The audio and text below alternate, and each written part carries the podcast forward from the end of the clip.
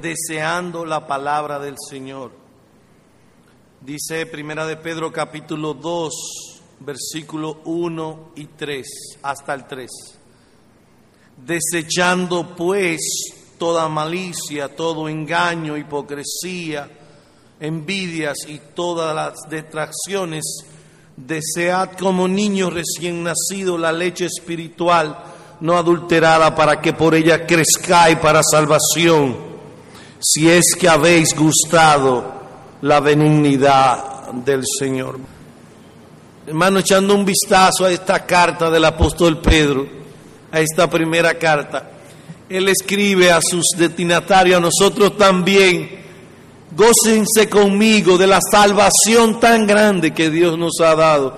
Bendito sea el Dios y Padre de nuestro Señor Jesucristo, que nos hizo nacer de nuevo gócense de Cristo, vivan por la fe en Él.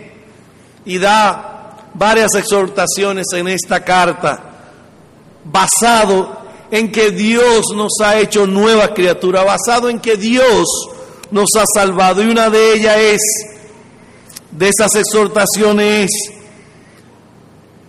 poner fe o confianza en la gracia venidera. Si Dios ha tenido misericordia en el pasado, confiemos que Él va a dar gracia para eh, en el tiempo por venir. Otra exhortación que nos da es, sé santo porque yo soy santo. Vivan en santidad. Otra exhortación que nos da basado en que Él nos hizo nacer de nuevo, ámense los unos a los otros con corazón sincero. Y aquí en este versículo en este capítulo 2, dice, desechando el pecado del corazón, la malicia, el engaño, la hipocresía, nos exhorta a desear la palabra, la leche espiritual no adulterada, a cultivar buenos afectos hacia ella. Y a lo largo de su carta sigue dando otras exhortaciones basada en lo que somos. Él la da basada en lo que somos en Cristo, nuevas criaturas, salvos por su gracia. Nosotros somos hombres y mujeres que tienen nueva vida en Cristo, un nuevo corazón. ¿Y saben qué? Para Dios traernos al nuevo nacimiento, traernos la, eh, la nueva vida. Usó el instrumento de la palabra. Para Él traernos a salvación, tuvimos que oír el Evangelio y recibirlo por fe y ser salvo por su gracia. Y es el Evangelio lo que alimenta nuestras almas. Deseenlo como leche espiritual. Es el alimento que nos hace crecer en la gracia y en el conocimiento de Cristo.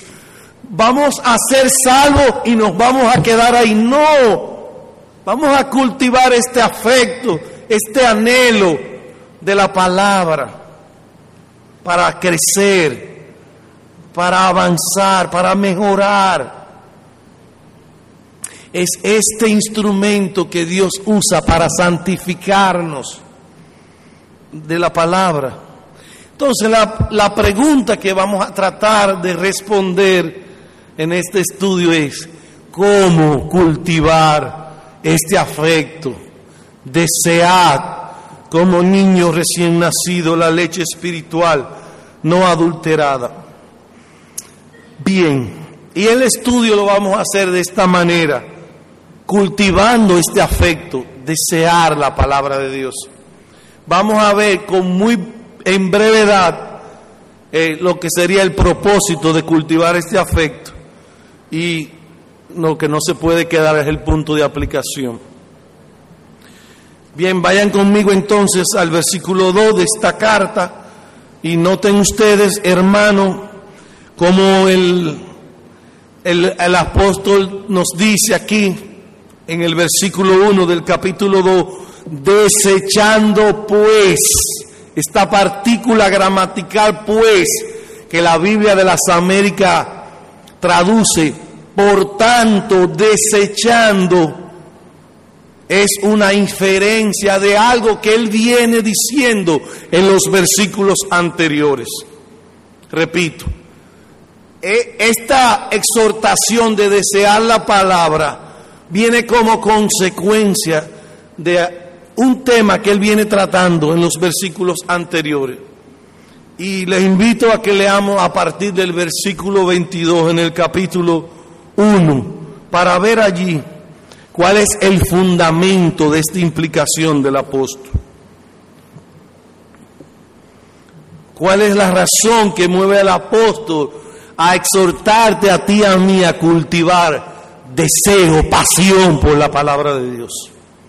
Versículo 22 dice, habiendo purificado vuestras almas por la obediencia a la verdad, mediante el Espíritu, para el amor fraternal no fingido, amaos unos a otros entrañablemente de corazón, de corazón puro, siendo renacido no de simiente corruptible, sino de incorruptible, por la palabra de Dios que vive y permanece para siempre. Y, y, continúa él diciendo, explicando por qué la palabra de Dios vive y permanece para siempre. Y cita un texto en Isaías capítulo 40 que nos dice, toda carne es como hierba y toda la gloria del hombre como la flor de la hierba. La hierba se seca, la flor se cae, mas la palabra de Dios permanece para siempre. Y esta es la palabra que os fue predicada, por tanto, desela. Este es el fundamento de la exhortación que nos hace el apóstol a cultivar eh, eh, este deseo por la palabra, ese anhelo, amor por la palabra. Ahora quisiera que me permita la audiencia que, no, todos busquemos el texto en Isaías 40, donde que el apóstol usa para sustentar que la palabra de Dios vive y permanece para siempre. Vamos a Isaías 40, por favor. Le adelanto que ciertamente la exhortación a desear la palabra está dentro de un contexto donde el apóstol Pedro le escribe a sus destinatarios diciéndole, gócense en su salvación, gócense en Cristo, vivan con gozo y alegría, sirven al Señor con alegría, aunque ahora por un poco de tiempo tengáis que pasar por diversas pruebas o aflicciones. Y Pedro los lleva a ellos al texto de Isaías 40, un texto de consolación. ¿Eh? En medio de sus aflicciones, un texto de consolación. Y oigan cómo le habla él, para llamar la atención de ellos, para recordarle esta verdad. Oigan esto. Consolaos, consolaos, pueblo mío, dice vuestro Dios habla, hablad al corazón de Jerusalén, decirle a voces que su tiempo es ya cumplido, que su pecado es perdonado, que doble ha recibido de la mano de Jehová por todos sus pecados. Vos que clama en el desierto, preparad camino a Jehová, enderezad calzada en la soledad a nuestro Dios. Todo valle sea alzado y baje todo monte y collado, y lo torcido se enderece y lo áspero se allane.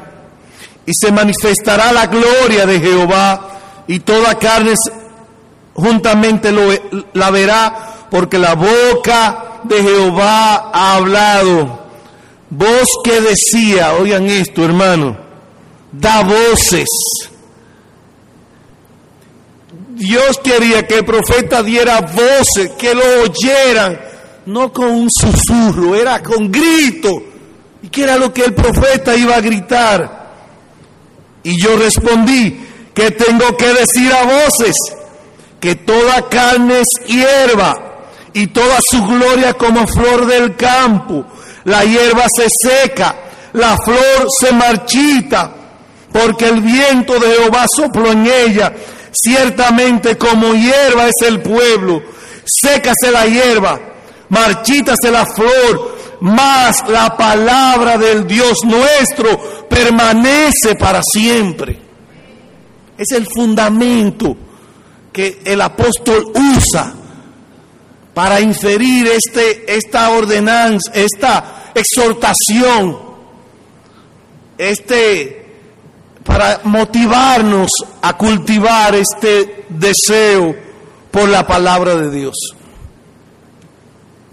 Ahora bien, vamos a nuestro texto en Primera de Pedro.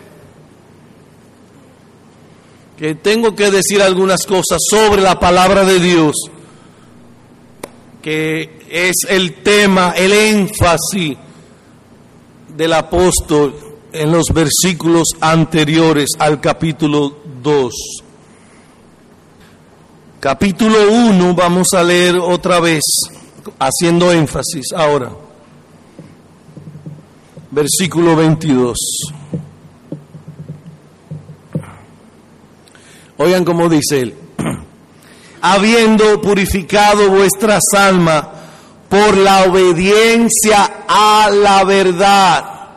Es la verdad, el Evangelio, la palabra que Dios usa para purificar nuestros corazones. Verso 23. Dice, siendo renacido no de simiente corruptible, sino de incorruptible, por la palabra de Dios que vive y permanece para siempre. Vuelve con la misma idea y nos dice que hemos sido renacidos. Pastor, ¿qué es eso? O hacernos nacer de nuevo. ¿Qué es el nuevo nacimiento, pastor? Es la obra del Espíritu de Dios con que transforma nuestros corazones y nos hace nuevas criaturas a través del instrumento de la palabra de Dios. Es la obra del Espíritu de Dios que transforma nuestros corazones a través de su palabra. Muy importante. Cuando alguien escucha el Evangelio, y lo recibe, lo cree, entonces Dios le hace nacer de nuevo por la gracia de Cristo. Nacer de nuevo es tener una nueva naturaleza, nuevos afectos, un nuevo corazón. El hombre natural, en cambio, así como nace, es concebido en pecado, vive en maldad, está lleno de corrupciones. está lleno de corrupción. Dios nos hace nacer de nuevo para poder entrar en el reino de Dios y lo hace a través de su palabra. El nuevo nacimiento también en la escritura es llamado la regeneración. El apóstol entonces, le repito otra vez, que para fundamentar que este instrumento que Dios usa para transformarnos vive y permanece para siempre, usa el texto de Isaías 40. Y él usa una comparación que yo quiero que podamos ver otra vez. Allí la comparación que él usa sobre la palabra, dice él en el versículo 24, toda carne, es decir, el hombre, es como hierba y toda la gloria del hombre como flor de la hierba. La hierba se seca y la flor se cae. La hierba se seca y la flor se cae. el hombre es similar a la hierba del campo, a la flor del campo. El hombre natural, como viene en este mundo, concebido en pecado, lleno de maldad, está pronto a perecer, se seca, pronto morirá. El hombre natural y toda su gloria cuando hablo de toda la gloria del hombre natural, estoy hablando toda su sabiduría, toda su fuerza, toda su riqueza, todo su honor, todas sus virtudes, toda su belleza del hombre natural. Es como la flor de la hierba, dice el profeta. ¿Y qué es lo que pasa con la flor de la hierba? Se seca y pronto se marchita se seca y pronto se marchita. El hombre y toda su gloria pronto se marchitará y morirá. Cristo dice a Nicodemo, lo que es nacido de la carne, carne es. Lo que es nacido del espíritu, espíritu es. Lo que es nacido de la carne, perecerá, morirá. Lo que es nacido del espíritu, permanece para siempre. El que es nacido por esta simiente incorruptible de la palabra de Dios permanece para siempre. Y hay por lo menos dos cosas aquí que quiero destacar.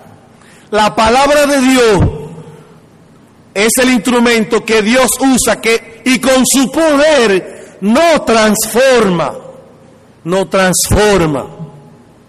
Y es con su poder, con, a través de la palabra, que Él nos alimenta, nos preserva para su gloria eterna.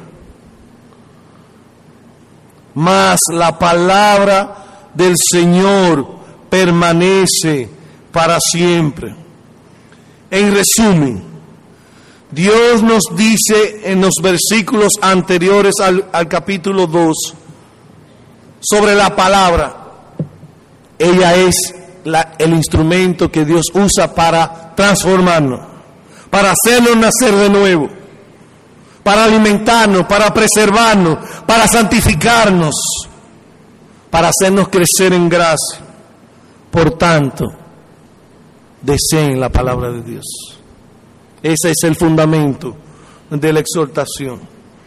La pregunta entonces es cómo cultivar esa, ese deseo. Primero, eh, el apóstol Pedro nos dice lo que, que lo primero que tenemos que hacer para cultivar este afecto en el corazón, desear, amar la palabra de Dios, es eliminando el pecado del corazón.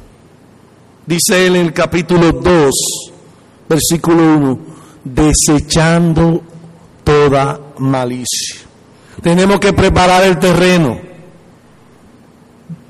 Y en palabra de nuestro pastor Juan José, cuando uno va a sembrar, sea flores, sea fruto en el campo, en la tierra, tiene que sacar la hierba mala primero, si no, no se dan los frutos.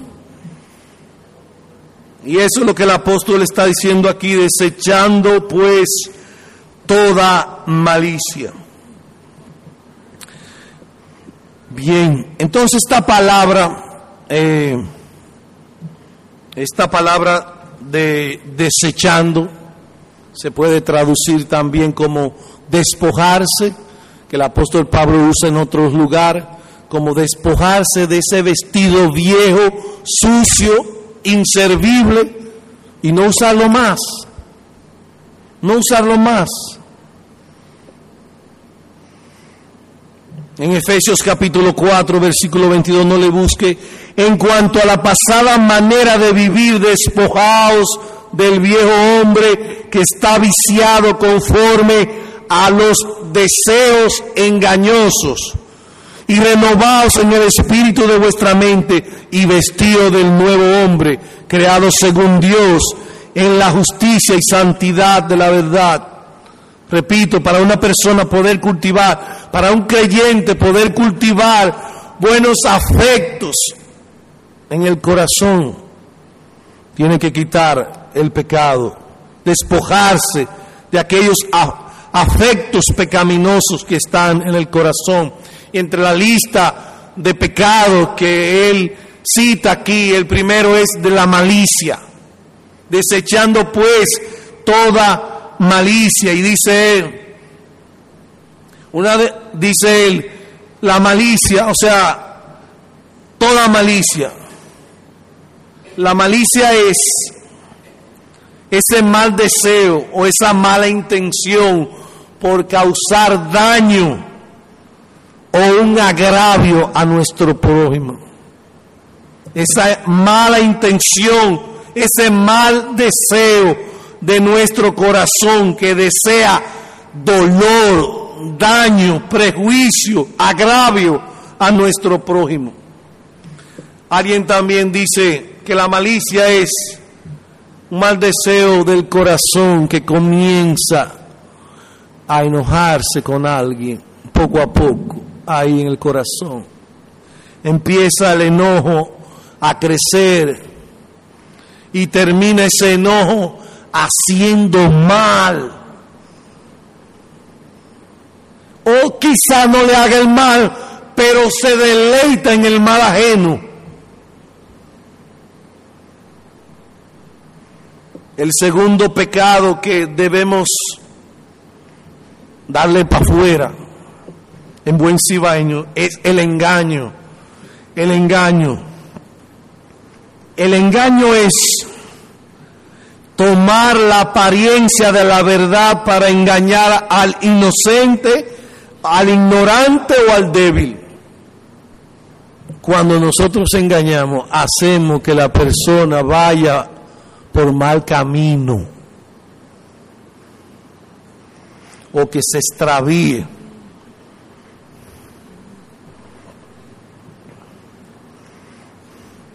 Bueno, yo diría, me hice esta pregunta, ¿por qué el ignorante o el débil se, es engañado por el astuto? Bueno, porque el, astuto usa de una apariencia, usa de apariencia, finge y lo engaña, finge una verdad y le pinta otra y deja que el, el individuo vaya por mal camino y se extravíe. Así que también alguien ha dicho, que tanto el engaño como el otro pecado que sigue, la hipocresía, van juntos, son mellizos, porque el que engaña finge, finge, da apariencia. Es un fingidor. El hipócrita es aquel, el que practica la hipocresía es aquel que practica el deseo de aparentar lo que no es. Finge una cosa, pero su corazón, en su corazón es otra cosa. Como dice Cristo a los fariseos. Este pueblo hipócrita, este pueblo de labio me honra, su corazón lejos de mí. El cuarto pecado que se cita aquí y yo estoy impresionado cuando estoy en medio de esta lista de pecados. Déjeme decirle, yo vengo a, yo estaba ahí sentado y yo, yo, yo decía, en mi corazón se siente amonestado antes de predicarlo. Y en este últimos tiempos, predicando el sermón del monte, los pastores han traído eso, pero es para nuestra edificación y nuestra santificación que estas cosas vienen a nosotros. El cuarto pecado que se cita aquí es la envidia. La envidia es aquella incomodidad del corazón porque al otro le va bien o porque el otro progresa, porque el otro es más capaz que yo, porque el otro es más famoso que yo, porque sus negocios prosperan. Y el último pecado citado aquí por el apóstol Pedro es, y todas las distracciones, o más bien difamaciones. ¡Wow! Aquí sí fue verdad que le pusieron la tapa de pomo a nuestros corazones. El apóstol Pedro tiene razón, muchísima razón. El Espíritu de Dios le inspiró a escribir estas cosas para nuestro bien. Difamar es hablar mal del otro a sus espaldas, difamarlo, quitarle su reputación. Yo, miren hermano, yo le confieso, yo no sé ustedes, yo prefiero que me roben 10 mil pesos, que me roben el buen nombre a mí, o que hablen de mí injustamente, mintiendo. Para mí es peor que, que robar cuando alguien difama.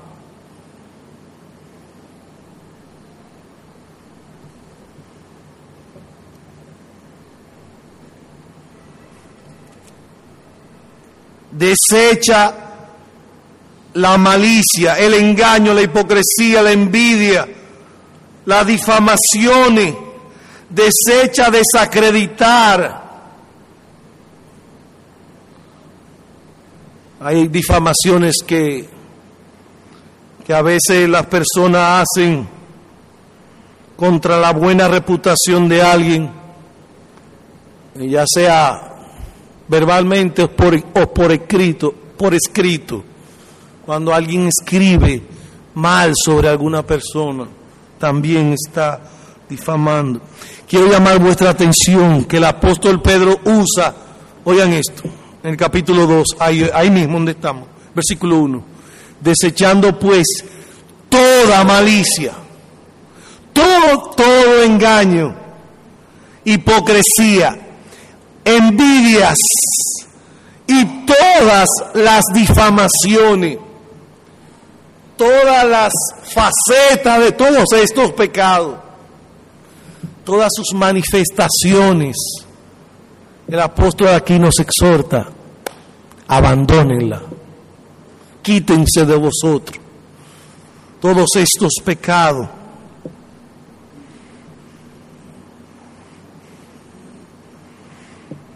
Ciertamente debemos abrir nuestros corazones, abrir nuestros ojos espirituales para que el Señor nos revele estos malos deseos en nuestros corazones y hacer lo que Dios hace con el pecado, aborrecerlo. Y si alguno se ha visto en el espejo de la palabra de Dios en esta noche y ha visto que hay allí algún pecado que despojarse, esta es la oportunidad. Confiesa tu pecado, apártate de él. Apártate de él. Bien, entonces el apóstol Pedro le dice, ustedes han nacido de nuevo por poder transformador de la palabra de Dios. Y para poder cultivar este deseo por la palabra, quítese de vosotros toda malicia, engaño, hipocresía, envidia y toda difamación. Consérvense puro, como el apóstol dice, sin contaminaciones del pecado, para que puedan cultivar el hermoso afecto de amar la palabra de Dios. Y eso nos va a llevar a, al, al versículo número 2, donde allí Él nos va a, exhortar a cultivar este deseo, este afecto. Versículo 2. Desead como niño recién nacido, la leche espiritual no adulterada, para que por ella crezcáis para salvación. He dicho en varias ocasiones que debemos cultivar este afecto, este buen deseo en nuestro corazón. Y así como nosotros debemos cultivar el amor, el gozo en nuestros corazones, así debemos cultivar este afecto de desear la palabra. Noten, hermano, versículo 2, oigan bien, desead, y hay una letrica allí que la D es un imperativo que el apóstol usa para exhortarnos a este deber. No es opcional para ti, para mí. Si yo profeso ser de Cristo, si yo he dicho que he nacido de nuevo, no es opcional cultivar este deseo, el amor por la palabra de Dios, por la leche espiritual no adulterada. El verbo aquí desead es también usado en otra ocasión por el apóstol Pedro, por el apóstol Pablo. Miren cómo él le dice a Timoteo, Timoteo, yo deseo verte al acordarme de tus lágrimas para llenarme de gozo. En un deseo ferviente por tener comunión con el apóstol, con Timoteo. Ese era el deseo del apóstol Pablo. Ahora, para, para ganar nuestro entendimiento, el apóstol Pedro usa una comparación, una figura aquí, para enseñarnos esto de desear. Y dice, como niño recién nacido. Una forma, una manera, como niño recién nacido. ¿Eh? Desead como niños recién nacidos la leche espiritual. Como yo le compartí a un hermano hace día, la audiencia que tengo aquí tiene mucha experiencia en saber cuándo su bebé desean comer. ¿Eh? Sí, hay muchos aquí que han, que han visto a su bebé ¿Eh? con este deseo, ¿eh? me imagino que ustedes saben, o se, me imagino que ustedes pueden ver a su bebé cuando tienen hambre, ¿eh? con ese deseo tan ferviente, tan intenso, que yo digo que el bebé, el bebé se siente que si no come se muere. Es con tanto deseo que él busca esa leche, ese alimento, que no es un deseo así para... Yo no quiero comer, yo voy a decir para ahorita, no, no, no, no, no. Y algunos no se conforman con poco. Hay que darle doble porción de tanto deseo que tienen de comer. Así que el bebé anhela fervientemente su alimento como si de ese alimento dependiera su vida.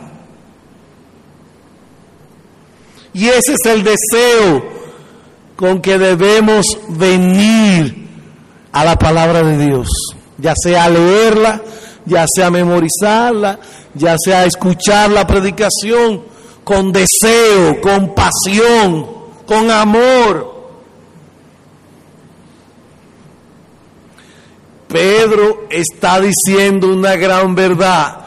Aquellos que han nacido de nuevo viven en santidad, se aman unos a otros, tienen fe en la gracia venidera, desean y aman la palabra de Dios.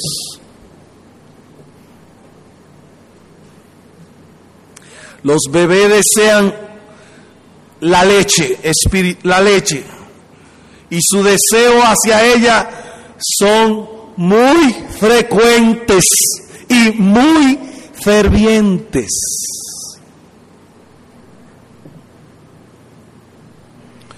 Ellos hacen, los bebés, mucho esfuerzo. Ellos hacen lo que para lo que tienen capacidad de hacer, toda la capacidad que ellos pueden hacer para esfuerzo, para alimentarse. Así que a Él nos trae ese, esa ilustración de cómo debe ser nuestro deseo por la palabra de Dios como niños recién nacidos. Quiero ahora decirle más o menos cuán fundamental es este deseo, que cultivemos este deseo, hermano. Noten que aquí no dice, aquí no dice, medita de día y de noche en la palabra. No dice aquí. Aquí no dice, ocúpate en la lectura, como Pablo le dice a Timoteo. Aquí no dice, predica la palabra a tiempo y fuera de tiempo. Escudriña la escritura como los debería. No, no, no. Aquí dice, desead la palabra de Dios.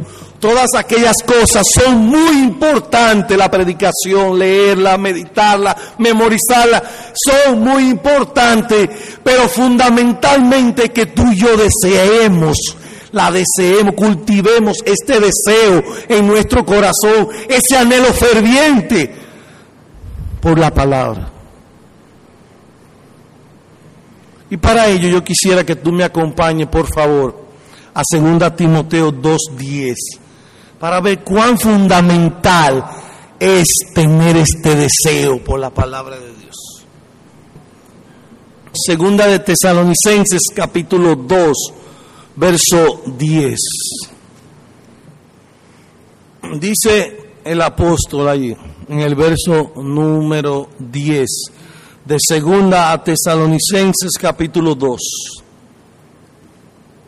con todo engaño de iniquidad para los que se pierden, por cuanto no recibieron el amor de la verdad para ser salvos. ¿Qué dice de las personas citadas aquí? En, en, el versículo 10. Bueno, que hay muchos Muchas personas, dice ahí, que por el engaño del pecado se pierden por el engaño del pecado. Ok. ¿Y por qué se perderán? Dice la cláusula final del versículo 10. Por cuanto no recibieron el amor de la verdad para ser salvo. Una persona no se convierte a Cristo porque no ama la palabra.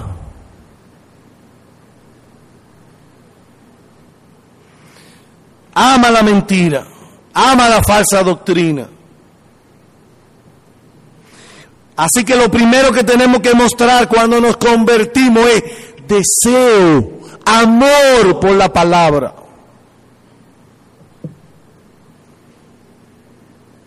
Y si amamos y deseamos la palabra, perseveraremos en ella. Una persona que no ama la palabra está en camino de perdición. Está en camino de perdición. Así que hermano, desead como niño recién nacido la leche espiritual no adulterada.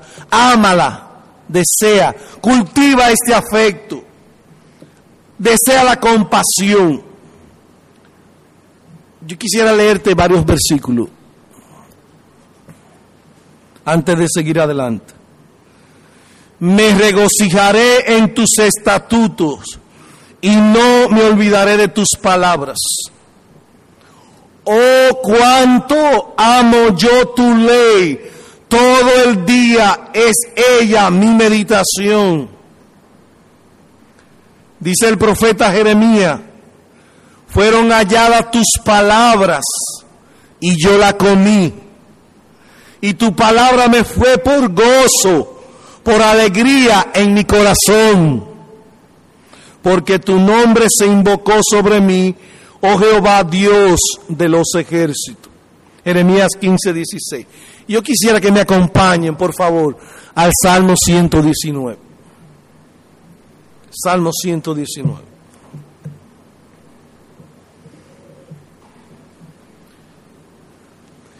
Tomando un poco el pensamiento sobre la circunstancia en que Pedro escribe esta carta.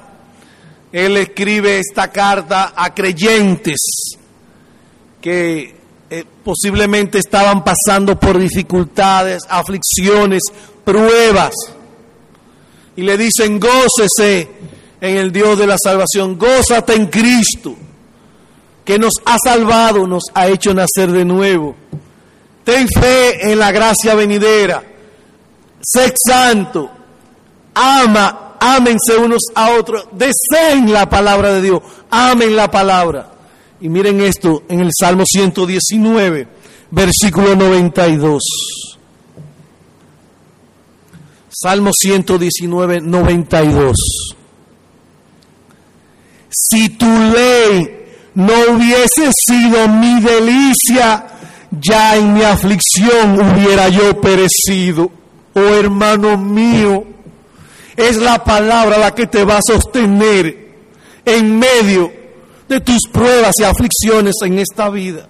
Dios en su poder usará su promesa, su consuelo, su doctrina para sostenerte en medio del, del sufrimiento. Cultiva este deleite en la palabra de Dios. Si tu ley no hubiese sido mi delicia, ya en mi aflicción hubiera perecido versículo 174 del Salmo 119. He deseado tu salvación, Jehová, y tu ley es mi delicia. ¿Cuánto de nosotros no quisiéramos estar hoy mismo con Cristo? Estar con Él para siempre. Y Él dice, y tu ley es mi delicia tu ley es mi delicia. Volvamos a nuestro texto en Primera de Pedro 2. Dice en el versículo 2, desead como niño recién nacido la leche espiritual no adulterada y aquí el propósito de cultivar este deseo, este amor, este anhelo ferviente por la palabra, para que por ella crezcáis para salvación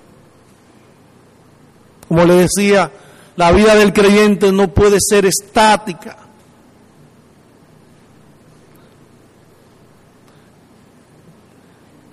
Tenemos que crecer en esta vida de fe.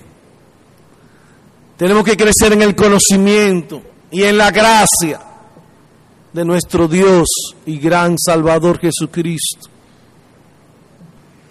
El creyente tiene que crecer para mejorar la sabiduría el buen entendimiento, la buena práctica, la gracia, el deseo de la palabra. Tiene que crecer en todas estas cosas, en todos los medios, usando todos aquellos medios espirituales que Dios ha diseñado para edificarnos, para mejorarnos. Así que la palabra de Dios, cuando es deseada, es el instrumento que Dios usa para que sus hijos mejoren y hagan las cosas cada vez mejor. Recuerdo que el apóstol Pablo en Efesios dice, abunden en amor. ¿Cómo vamos a abundar en amor? Si no deseamos, si no amamos la palabra, si no cultivamos este buen deseo. Noten, hermano, que el apóstol Pedro, para que cultivemos este deseo, primero nos dice en qué está basada su exhortación y nos, y nos citó Isaías 40. Luego nos dice que tenemos que quitar del, del corazón aquellos malos deseos, deseos engañosos, deseos pecaminosos. luego nos da la exhortación misma, nos da una figura como niños recién nacidos, con el propósito de crecer espiritualmente.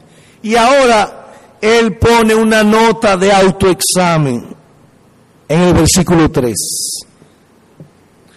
Voy a leer desde el 2. Desead como niño recién nacido la leche espiritual no adulterada para que por ella crezcáis para salvación.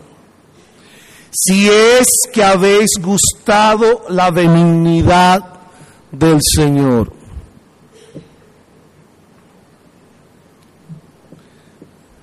Si tú has experimentado, ha probado en tu alma que Dios es bueno, entonces Dios te manda a cultivar este deseo. Dios te manda a cultivar este. Pero si tú no has experimentado en tu alma ni el nuevo nacimiento, si tú no has experimentado el poder transformador de la palabra de Dios, si tú no has experimentado a través de la palabra que Dios es bueno, entonces tiene que examinar. Tiene que examinar.